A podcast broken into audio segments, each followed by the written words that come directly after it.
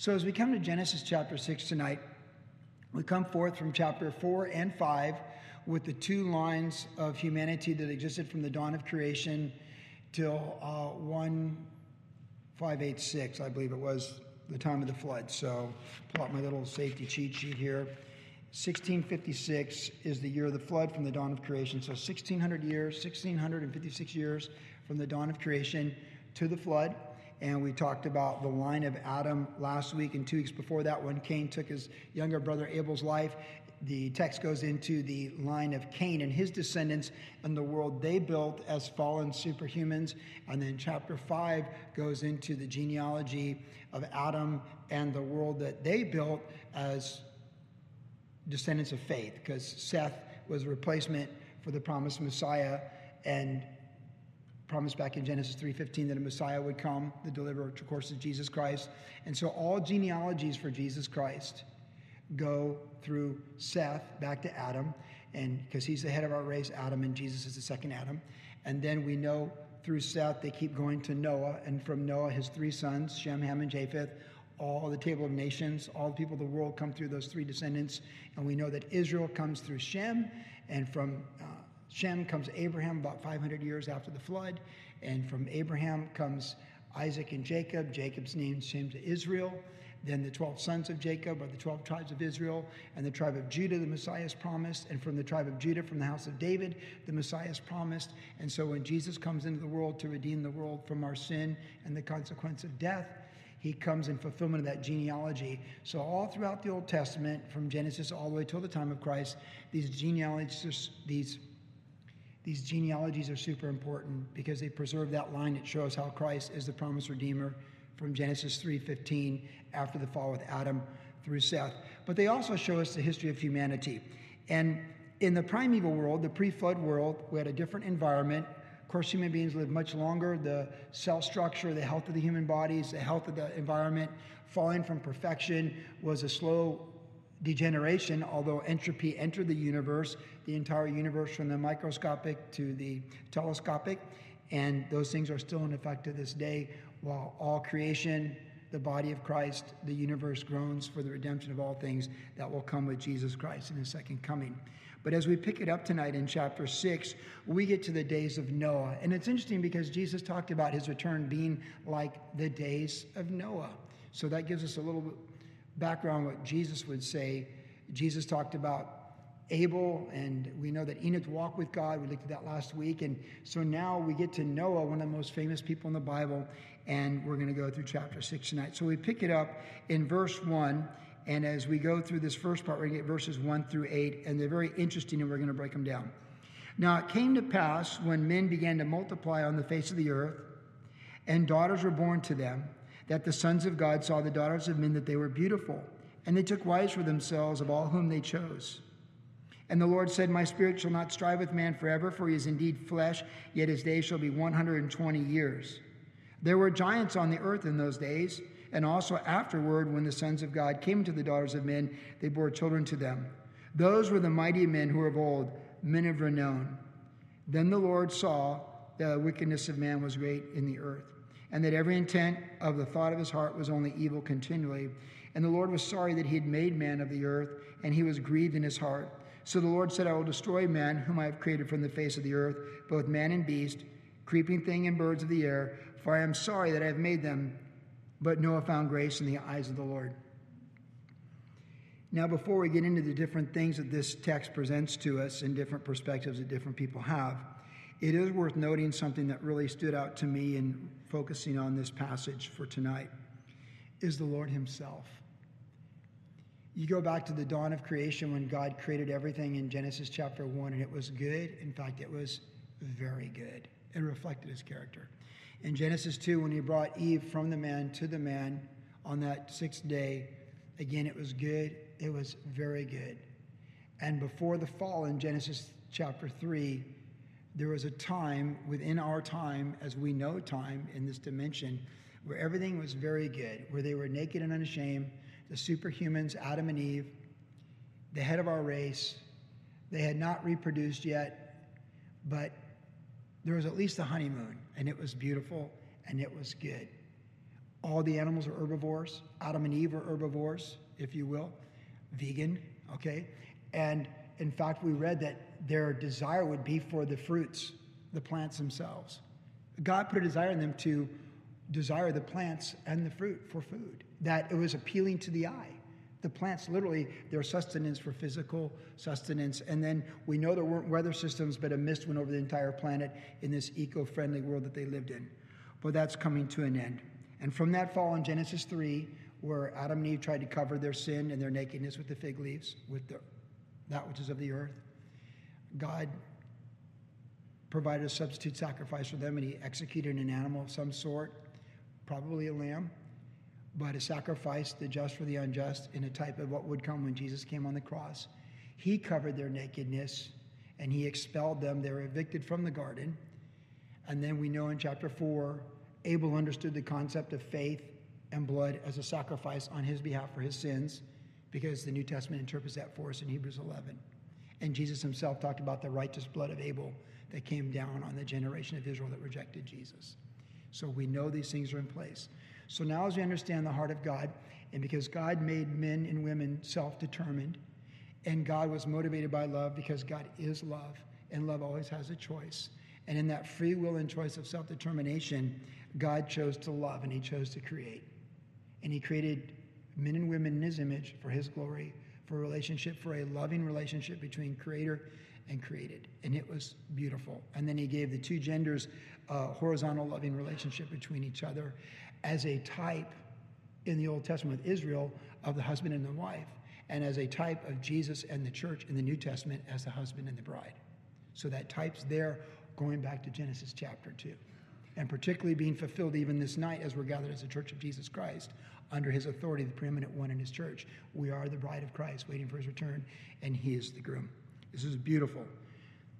But that Cain world unfolded in chapter 4, where these superhumans, the descendants of Cain, began to populate and multiply on the earth, and they cast off all of God's word, God's restraints that were to their benefit, and they didn't love the Lord but in fact they rejected his rule over them, and which you see with Cain killing Abel. Because God said to Cain, if you do what's right, will not good happen? But he said, if you don't, sin's at your door.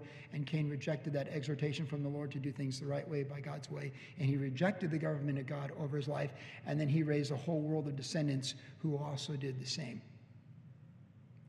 And so 1600 plus years go by. And Enoch is the seventh from Adam and we talked about this where they shared the planet. We looked at that chart last week that all these descendants from chapter 5, the godly line through Seth, they were sharing the planet at the same time. And then Enoch walked with God, and then God took him. And then Noah was born around 1000 after creation. And as he was born and came into the world, Methuselah was alive, who had died the year of the flood, the oldest man recorded in the Bible for us. And God's outside of this dimension, watching this dimension, and this covenant's in place that existed then. And He's there watching it. And here in this text, we read about the Lord in verse 3 that the Lord said, the Lord said, He spoke. The Lord is speaking. As it was in the days of Noah, so shall it be before the coming of the Son of Man.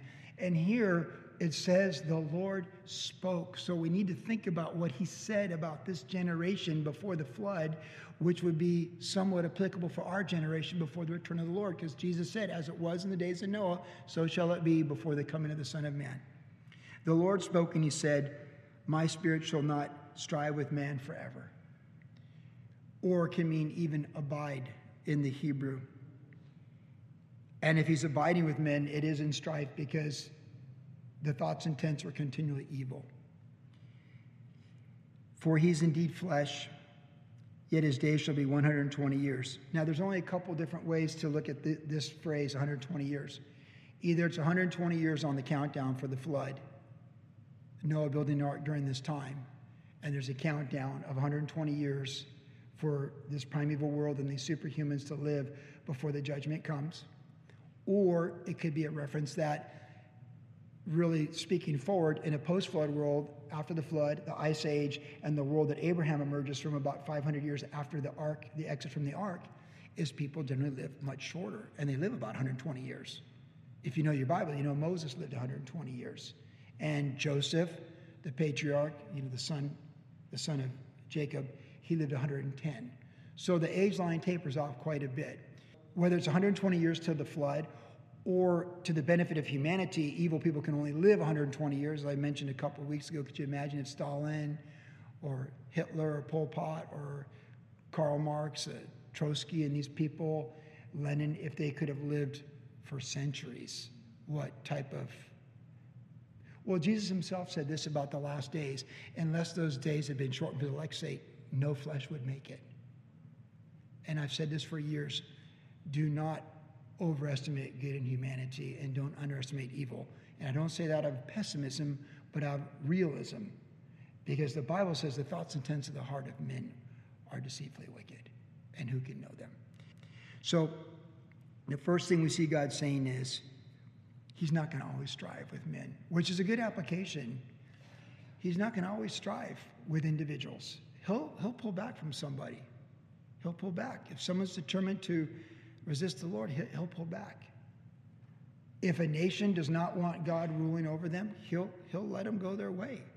We are self determined as individuals. We are self determined in our homes. We are self determined in our tribes. And we are self determined in ethnic, ethnicities. We are self determined in our ethnicities, in what our tribe, if you will, goes for. And certain nations will accept certain things over them and certain nations won't. For example, how do you explain Japan having all those missionaries for hundreds of years and less than 1% of Japan is considered Christian to this day, including all the Christian cults? Whereas one missionary from China passing through Korea around the turn of 1900 spent two weeks teaching through the Bible at a base in Korea, a mission base, and it caught root and took fire. And from that came all these revivals later on. And now Korea, South Korea, is, is one of the most powerful Christian nations in the world with one of the most godly influences in the world for our church of our Lord and Savior, Jesus Christ. Now, the Koreans were picked on and always caught in the middle between the Chinese and the Japanese going back and forth trying to rule over each other if you know your recent history. Why did Korea receive the gospel and the Japanese not so much? Now, there are people that believe the gospel in Japan. There's no mistake about it in your church history. But a lot more of them received it in Korea. And Korea is sending out missionaries all over the world, whereas Japan is sending out very few. Why is that? Who's sufficient to know such things? But God will not always strive. He's going to have people from every tongue, tribe, and nation before his throne in eternity, but he's not going to always strive with different nations. And if nations want to make laws that rule him out of public life and the marketplace of thought and intelligent thoughts being exchanged, and freedom of religion, and freedom of speech, and freedom of thought, he'll let them run that course. If the land of Lutheran Reformation thinks that they're a superior race to all humanity and they're going to follow a madman like Hitler, and his policies of extermination and embracing the eugenic philosophies that he had, and devaluation of life from infanticide to special needs, then to euthanasia of undesirables, to certain people groups that are undesirable and the death camps, and then just pretty much that they don't like, they put them in the death camps. If you want to go that route in Germany back in the 30s into the 40s, you can go that route. But it all comes back to the individual. His spirit will not always strive with man. we see in the Bible where, through the prophet Ezekiel, God said, You tell them the truth, and if they reject it, the blood's on them, but it's not on you. But if you withhold, then it's on you. Paul the Apostle said to the Ephesian elders, I've not ceased to declare to the whole counsel of God, and I'm free of the blood of all men. So we're all going to stand or fall on our own determination.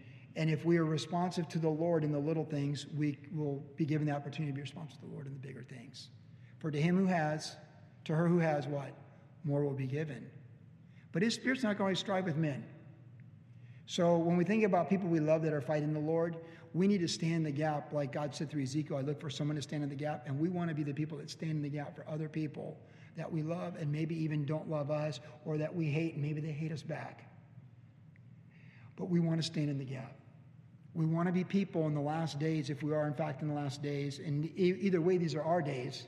And we want to be men and women who stand in the gap. His spirit will not always strive with men, but if he would give up on someone, who who would we Who would we be to know? So we want to just keep praying and just keep petitioning the Lord for those people till our breath is done and we're off this planet in a different dimension. The second thing the Lord says is in verse 5. The, the second thing about the Lord. In verse 5, it says, Then the Lord saw the wickedness of man that was great in all the earth. The Lord sees everything. There's nothing hidden from the Lord. He sees. We think, oh, how long, O Lord? You go back to the nation of Israel when they're in Egypt and they're crying out to the Lord. And how long, O Lord, as they're under the oppression of Pharaoh? God's already moving over here through Moses and his brother Aaron, and they're coming. And people are like, how long, how long? There's nothing. There are no injustices, and I say this many times, that are not straightened out in eternity. There is not one injustice in the next dimension where we're all going to go. There's lots of injustices this side. Sometimes my mind thinks about all the injustices that I've seen in my timeline of various sorts upon various people and various things. And the evil that's followed those injustices. People who have the power of law but put themselves above the law and are corrupt with the law. But that's not for me to worry about but he sees it. Jesus said that there's nothing hidden that will not be revealed. And since we're going to give an account for every idle word, we can be sure that the Lord sees everything.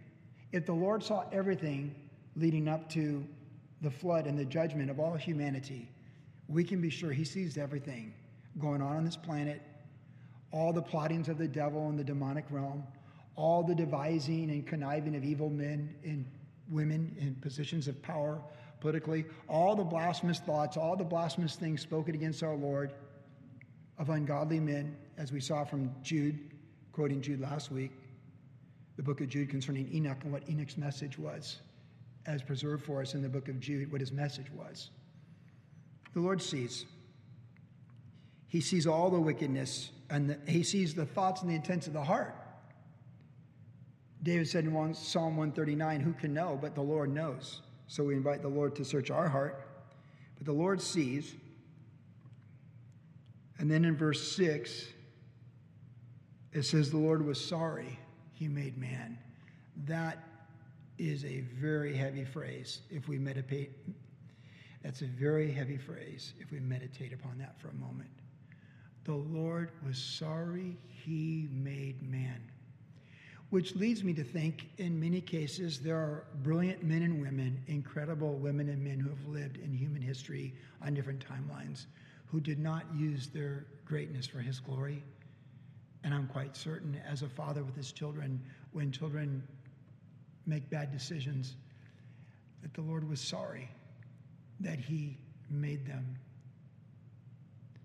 Sometimes I think about men who were had huge IQs and or women that had huge IQs and they fought the Lord with those things, or incredible leadership skills, but they were used for evil. I think of Margaret Sanger from Planned Parenthood. She was openly racist. I'm sure many, most of you know that, the founder of Planned Parenthood. She hated black people, and she was a eugenicist. She believed that uh, in a purer race, much like Hitler and the Nazis and the Nazi eugenicist, in trying to breed a better, higher quality of human being, eliminate all lower forms of human beings, because of course they were Darwinists and Marxism fit right into their fascism as it did Stalin's communism. But Margaret Sanger was an incredible leader in mobilizing, tapping into the women's suffragette movement and their rights. She piggybacked to infanticide into a valid, what was a valid right for women's equal rights. She piggybacked infanticide into it, and it took off. And to this day, when you see all this militantism of Planned Parenthood and the billions of dollars our government pays to kill these babies, that poison goes back to Margaret Sanger. She was a brilliant woman. She committed mass genocide against black people in the United States for decades. And she was brilliant with her racism and what she did. What if she had had those organizational skills set apart for the Lord Jesus Christ? I mean, she shared the planet with Amy Carmichael. Look what she did to save children in India. What if Margaret Sanger and all those skills were used to save children. You just don't know. And to this day, when you see the hostility, and by the way, all those doctors say, how could they perform these things and do these things? Because they're supposed to save life. In their mind, they're just they're just like eugenicists. They just think they're making the world a better place and preserving a better race for the next generation. They don't think any different than the Nazi doctors that were at the death camps in Auschwitz and other places. And I speak the truth. I speak the truth. So don't underestimate and discount what I'm saying. The Lord sees all wickedness and he knows. There's nothing hidden that won't be revealed. And he was sad. He was sad. Which brings up a good point. I don't want the Lord sorry that He made my life, and you don't want the Lord sorry He made your life, and you definitely want Him sad that He made your life and He's working in your life. You don't want Him sad that He gave you the great skills that He's given you for His purposes. You don't want Him sad that your mouth would speak against Him instead of for Him. We don't want to make the Lord sad. We want to bring Him joy. Like Job chapter 1. You consider my servant Job, how he's a just and upright man, and there's no iniquity found in him. That's who we want to be. Or how about Mary? Blessed you, O servant of the Lord. You found favor. That's who we want to be. God forbid we be the people that make God sad. The Lord said. And then verse 8 says, excuse me, verse 7. And the Lord said, the Lord was sorry. And then verse 7 says, So the Lord said, I will destroy man. You know, we can get into the giants and the sons of God and the daughters of men, but you could miss the whole point of these verses, which is that the, the, the perspective of heaven outside our realm, looking upon this generation and what the Lord, what we see. He said his spirit will not always strive with men. He saw the wickedness in the land and the thoughts and the intents. He was sorry he made man and he was grieved in his heart. And then the Lord said, I will destroy him for I'm sorry I've made them. If you can find darker verses in the Bible in the sense of how far reaching human behavior is to the throne of God, please feel free to show them to me. Because God shows so much mercy and so much grace on so many stories in the Bible, it's incredible. But this was the end of the superhuman race, except as always, like every chapter we've seen the difficult stuff so far, three and four, there's something really good in it. And Noah found grace in the eyes of the Lord. And if you get nothing more out of this Bible study tonight, walking out these doors, you walk out these doors and know that you have found grace in the eyes of the Lord. The grace that God shows us through his Lord and our Lord and Savior Jesus Christ. By grace we have been saved, that through faith, not of works, lest anyone should boast. Man, Noah found grace in the eyes of the Lord. And don't we wake up thanking Jesus this day that we find grace in the eyes of the Lord? And He's put in our heart that we want to be at church doing sound, leading worship, handing out bulletins, whatever it is we're doing, making time to come to church on a Tuesday night when there's a lot of things your flesh could do otherwise. It's 2019. You could have them deliver weed to your door if you wanted to. But you have found grace in the eyes of the Lord, and you're in the house of the Lord and we're singing songs about the Lord and growing in our faith with the Lord.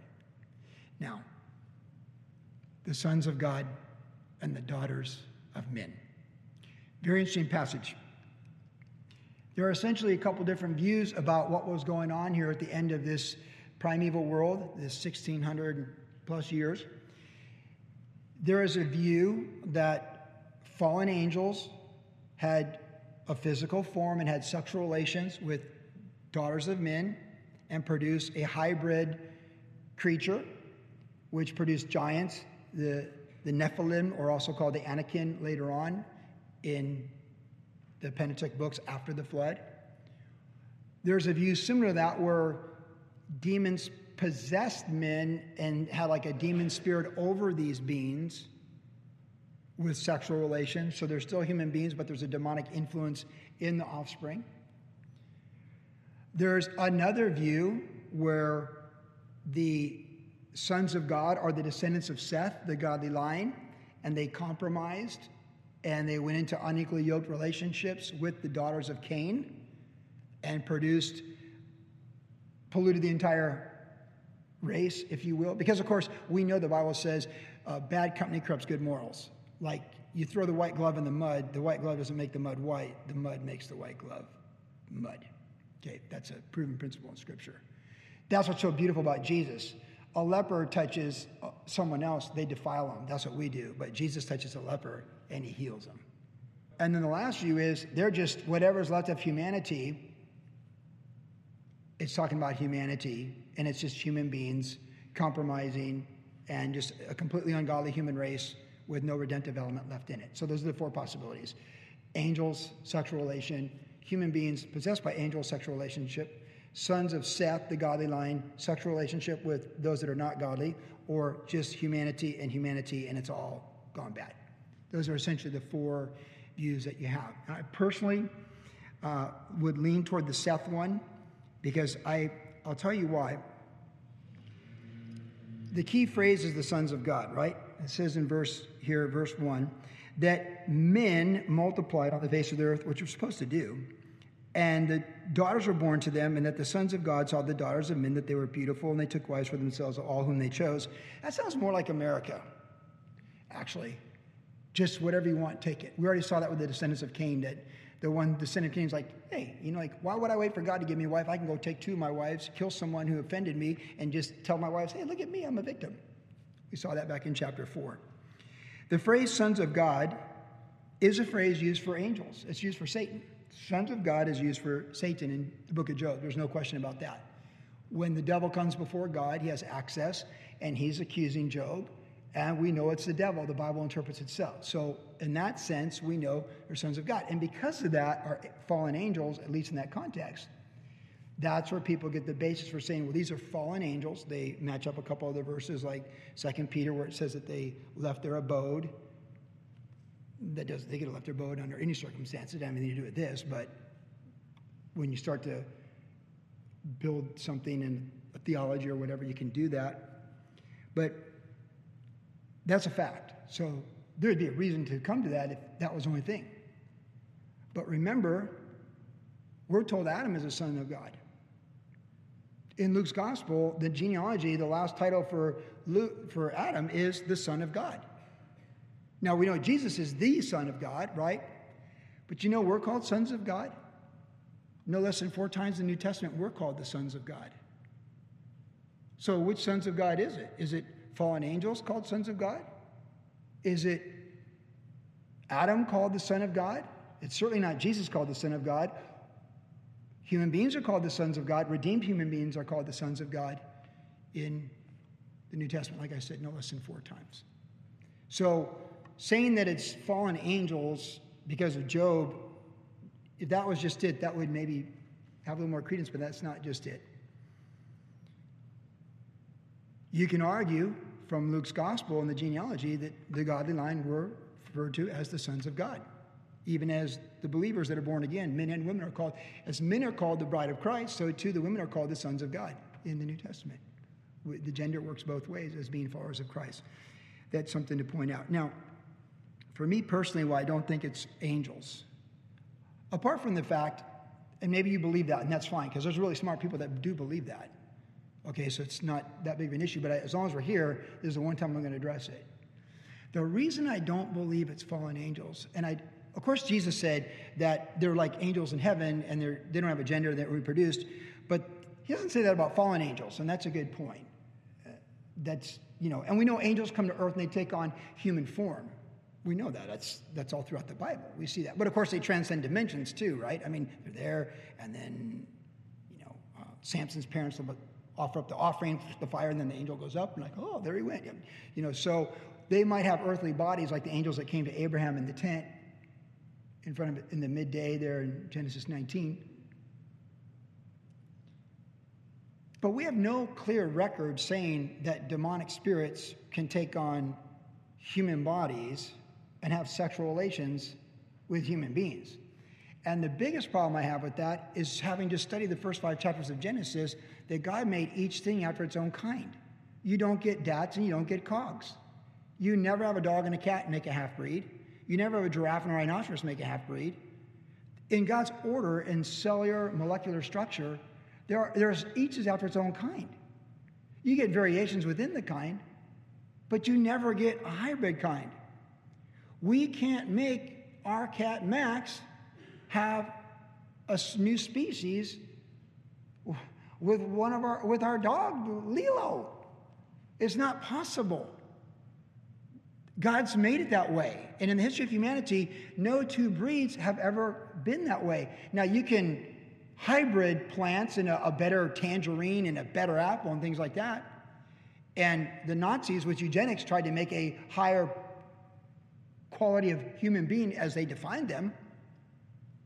And you can definitely have good breeding and bad breeding with dogs. If you're looking for a certain purebred of dog and you look at species, they'll say boxers have weak hearts. And there's a reason breeders would kill white boxers because they're generally weaker than the normal boxers. So up until recently, boxer breeders would kill the white boxers when they had them. They usually have one in four or five in a litter. We had two in our litter of eight. And we kept Buster with the weak heart, and he died at the age of five. You have Cavaliers, King Charles Cavaliers. There's they certain poorly bred Cavaliers have certain tendencies, but they're always dogs. A Great Dane and Chihuahua are still dogs. You never have dats and cogs. So if you never have that and God's everything's good, I just find it hard to believe that God allowed angels to reproduce with human beings. And this is the only verse that would tell us that. I think something that important, that there's a whole other race that was on this planet, I think something that important is going to be made much more clear than the this passage that can be interpreted other ways. So I just don't think it's in the nature of God to allow that. If he did, he did. I'm not going to hang my salvation on it, but I just I just don't think it's consistent with the nature of God. Now, there are giants. So people say, all right, so angels, you know, and people, and they had these superhuman giants. Well, you know, I don't think the giants have anything to do with fallen angels. If that were true, it could be true, but it doesn't have to be true. There are giants before the flood, and there are giants after the flood. Do you realize that? Now, the description of Goliath, based upon cubits, is that he was about 10 feet tall. So he's not the jolly green giant like did the commercials back in the 60s, right? For Jolly Green Giant Vegetables and all that stuff, if you remember. But 10 feet's pretty tall. Alex, who plays bass here from Vero Beach when they visit, he got a picture with that guy from UCF, University of Central Florida, the center. I can't remember his name right now. I played in the NCAA. He's like seven six. Alex looks like the littlest human being next to this guy, and that's seven six. Manute Bol was seven six. Shaq is seven two. Was Shaquille O'Neal. You add another yard to Shaquille O'Neal, that is a big human being, okay? And I've said this before. We had really big reptiles at the dawn of creation, and we have smaller reptiles. We had really big woolly mammoths, and now we can have some little teeny elephants in India. We had saber-toothed tigers, and now we have you know, jaguars or whatever. Like, there's a degeneration. And we know when Joshua defeated on the eastern side of the Jordan River, he defeated Sihon and Og, and they were giants, and they scared people. We also know when Joshua and Caleb came back from spying out the land there, that when they came back from spying out the land, that people said there's giants, the other reports. But it, Caleb is at 86 years of age. Like, man, where are they? Let's. let's uh, I'm gonna whack those giants, man. He's like, he's like a forerunner to David, like 400 years before David's like, giants, what giants, man? I'm as strong now as I was 39 years ago, man. That's my land. I've pictured it for 39 years on the death march with all these unbelievers. I'm gonna go get my land, and when I do, I'm gonna give the springs to my daughter, who's gonna marry Othniel because he take, took risks for the Lord in getting what God had for him. So that's just how I, I see that. There, there's more to it, but I just think that, uh, in other words, I'm saying that the DNA is within us for taller human beings. Like the DNA, even like Ripley's Believe It or Not, there's probably someone on this planet that's probably over eight feet right now. And there are very small human beings on this planet too. Just Google Ripley's Believe It or Not, right? But not the National Enquirer. Don't get confused. Okay. But like, you know, that's part of what circuses were, like the variations of humanity and and even um, in many ways, deformities from the fall of humanity as well. The Anakim were real people that came from Shem, Ham, and Japheth, they're in the DNA of the line of humanity that came through the flood. And they were in the land. They were in the land during the time of Abraham, and they're in the land when the land was conquered, and they're in the land even 300 years after it was conquered because Samson had to fight giants uh, as well in his time. The Philistines had giants, excuse me, David had to fight giants, and that's 500 years after going to the land. So David's fighting giants around 1000 BC. So I just find it hard to believe those are half bred fallen angels and human beings. But there's people that really like to get into this stuff. It doesn't matter to me. It just, God, humanity brought judgment on themselves apart from anything. I just, I just believe that humanity is incredibly evil. And all you have to do is watch any series on World War II and World War I to figure that one out. Incredibly evil. And we don't need fallen angels to help us to be evil. We're pretty good at it on our own, if you will. And I don't say that facetiously. Like Jesus said, unless those days have been shortened, no flesh would make it through. And the end of this age, when it comes to an end, before the Lord establishes his kingdom, if the Lord doesn't come when he comes, humanity would just annihilate itself. It's been so close. You know, my dad was in the Cuban Missile Crisis. He was on a ship with the 1st Marine Division headed for Cuba as a captain, getting instructions on where they're going to be nuked when they hit the beach in Cuba. He's, to this day, he says it's way more scary than Vietnam or the Korean War, where he saw major combat in both. He said the Cuban Missile Crisis was the most terrifying thing. And that book I read, uh, One Minute to Midnight, this historical record of what went on behind the scenes of the Cuban Missile Crisis, is unbelievable how close this planet was to just blowing itself up and not even being around. But God restrained it. God restrained it. He catches the wise in their own craftiness. And He's been restraining since the flood He's promised never to give a flood again, which we'll get to in a different night. But God restrained it. But there's going to be a day when He does not restrain it, and we'll be coming in glory with Jesus to rule and reign with Him. Now we read on. This is the genealogy of Noah, verse 9. Noah was a just man, perfect in his generation. Noah walked with God, and Noah begot three sons Shem, Ham, and Japheth. The earth was also corrupt before God, and the earth was filled with violence. So God looked upon the earth, and indeed it was corrupt, for all flesh had corrupted their way on the earth. So, corruption and violence. It's our world. It's your children's world. It's our grandchildren's world. Corruption and violence. The only the thing is, though, you look at World War One and World War Two. There was so much corruption and violence, and Iron Curtain, you know, the Cold War, and what the Soviets were doing, and even what things our government did and stuff like that. But it's also out in the open now. You know what I'm saying? Like the corruption and violence is just so out in the open. In the pluralization of our planet, and the multimedia, that pluralization, you can just see that the thoughts and intents are only evil all the time. And if it weren't for the church, we'd go right over the edge to the abyss. But praise the Lord for the church, for you tonight, for the body of Christ tonight. Noah was a just man, perfect in his generations. All that God would say with us that we are just women, just men, mature and above reproach in our generation. It's a good goal to wake up tomorrow it's a good goal to bed tonight. Go to bed. It's a good goal to go to bed tonight and say, Lord, help me wake up tomorrow and walk with you and be just in my generation in grace and humility, in meekness and love and power of the Holy Spirit. You see, it's never about the corruption of the people around us, it's about the choices that we make because it still comes back to the individuals. Noah was a just man. That's individual. Regardless of what was going on on the entire planet, Noah was a just man and he found favor, he found grace in the eyes of the Lord. Verse 13 And God said to Noah, The end of all flesh has come before me, for the earth is filled with violence through them. And behold, I will destroy them with the, with the earth.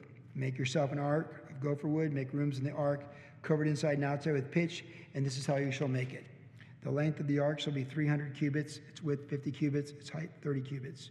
You shall make a window for the ark. You shall finish it to a cubit from above and set the door of the ark in its side.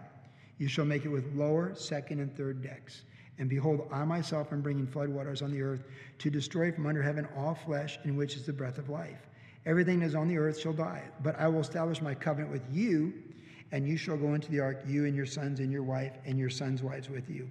And of every living thing, of all flesh, you shall bring two of every sort into the ark to keep them alive with you. They shall be male and female. Of the birds after their kind, of animals after their kind, of every creeping thing on the earth after its kind. Two of every kind will come to you to keep them alive. And you shall take for yourself all food that is eaten, you shall gather it for yourselves, and it shall be food for you and for them. Thus Noah did according to all that God commanded him, so he did. So God commissioned Noah to build the ark. God's going to save humanity through Noah. God's going to save the animal kingdom through Noah. And humanity, the planet, is going to get a second start in a whole different kind of world. Coming out of that primeval world with that mist and that perfect Kauai type of temperature into an ice age. And oh man, there's a whole different world that, that unfolded in those coming centuries that came after they got off the ark in the post flood world. But there were humanity. There were the sons of Ham, Shem, and Japheth. And we'll get to it soon enough how they spread out over the planet and the different regions they went to in all parts of the world. Every continent can trace its descendants to one of those three sons of Noah. But God commissioned him to do it. And I, I do want to draw your attention before we go our way tonight to this phrase. God made a statement to him the end of all flesh has come before me. Just try and wrap your mind around that. What if the Lord said that to you tonight? The end of all flesh has come before me. It certainly sharpen your vision on what you're living for, wouldn't it? And he said, Make yourself an ark of gopher wood. So he told him what to do. Make yourself an ark of gopher wood. He was alive with purpose. Just like Adam was in the garden to tend the garden, Noah had purpose. He had meaning, this generation likes to say he was on mission. He had a mission, he had a purpose. Every human life, once that person's committed to Christ, has a divine purpose in Christ in what we're called to do. And what I really like about verse 15 is then God says, and this is how you shall make it. So God calls us and He gives us the purpose, and then He says, now this is how you're going to do it. Like I'm calling you to this, and then this is how you're going to do it. Like he doesn't just leave us hanging. This is how you're going to do it. Like God wants to have his fingerprints over our life. He wants to show himself strong on behalf of those whose hearts are loyal to him, as we read about in Chronicles. And wherever he's placed us and called us to do something, he's going to show us how to be fruitful for him in that place. When it's going well, how to keep it going well. When there's um, conflicts and difficulties and obstacles. He is going to show us how to overcome those things and work through those things and to accomplish. Because, like it says in the New Testament, he who begun a good work in you is going to be faithful to complete it until the day of Christ Jesus. And since we're his workmanship, and he's able to do above all that we could think or ask for his glory in his church, we can be confident whatever he's really calling us to do in our life as we're under his lordship, whatever direction he's leading us in, He's going to guide us and equip us to do it. He's going to lead us. He's going to guide me as a pastor. He's going to guide you in your life. He's going to guide me as a husband. He's going to guide me as a grandfather. I feel like God's been giving me some fresh vision on being a grandfather lately. Actually, it's a new, new stewardship. I'm still kind of getting used to it. All I can think is, how do we ever do four kids? When all three grandkids are in the house, I'm like, how did we ever do four kids? How do we do that? I get so tired and like I tap out in 15 minutes with just one grandkid. Like, how do we do? We just did it right. Let the reader understand. But he's calling us to things and opportunities, and he's going to show us how to do it. Luke started a new job at GCU, like student recruiting helps people line up everything so they can transfer out of high school or whatever and go to Grand Canyon University and how you do that, what kind of tuition you're paying, what kind of scholarships you might get. So he's got the new job. He represents Grand Canyon University where he graduated. And he's like, off he goes in the morning with his tie on to go do this and do that. And all these schools in Orange County and these principals and Mr. Wu over there at Calvary Chapel High School. And he's, he's doing his thing. But see, he's called to do something and he's waited a long time for this job. And God's going to show him how to do the job, how to do it, like he's going to show us. How are we going to do this? God's showing him how to be a dad. He's shown him how to be a husband. He's good at both, and he wants to grow at both. Now, he hasn't called us to build a 400 foot long boat, 450 foot long boat, three stories high, and, you know, 75 feet wide. Last time I taught Genesis, I did all the background with Institute for Creation Research, and they proved without even the miraculous being involved how you could put every species in this ark. All the food, the extra clean animals for sacrifice afterwards. They do all the math. They're smarter than me. They got it all figured out. People reproduce the ark. There's a full ark in the Netherlands. There's another full ark in Kentucky. It's like, this is massive. The Bible makes very clear it's a global flood. We'll get into that in the coming weeks. But I just love the simplicity of it. Noah found grace in the eyes of the Lord, and God said, It's over for your neighbors. You're going to build an ark, and this is how you're going to do it. And isn't that pretty much all of us, our walk with the Lord? You find grace, this is what you're going to do, and I'm going to show you how you do it. So grateful for the Lord's personal touch in our lives. So grateful. We're going to learn a lot from Noah in the coming weeks, but tonight we just know at a very desperate time, in a world we can't understand, at, at the crossroads for human history that was just so dark, so sinister, and so evil, much like we might feel about our time, that he's a hero. And his wife was a hero, and his children were heroes, as were his daughter in laws. And through that building the ark, he's in Hebrews 11, because through faith he built that ark for the saving of himself and his family. And that's something we can lay hold of in our own lives as we think about our world that we're in, our calling, who we share it with, and the stewardships around us. So be encouraged. When it's darkest in human history, that's when the light shines brightest. So we'll just keep shining and keep living by faith and trusting that the Lord is on the throne, for he does see all things. And we'll do our best to bring him pleasure and joy as opposed to sorrow and grief. Amen.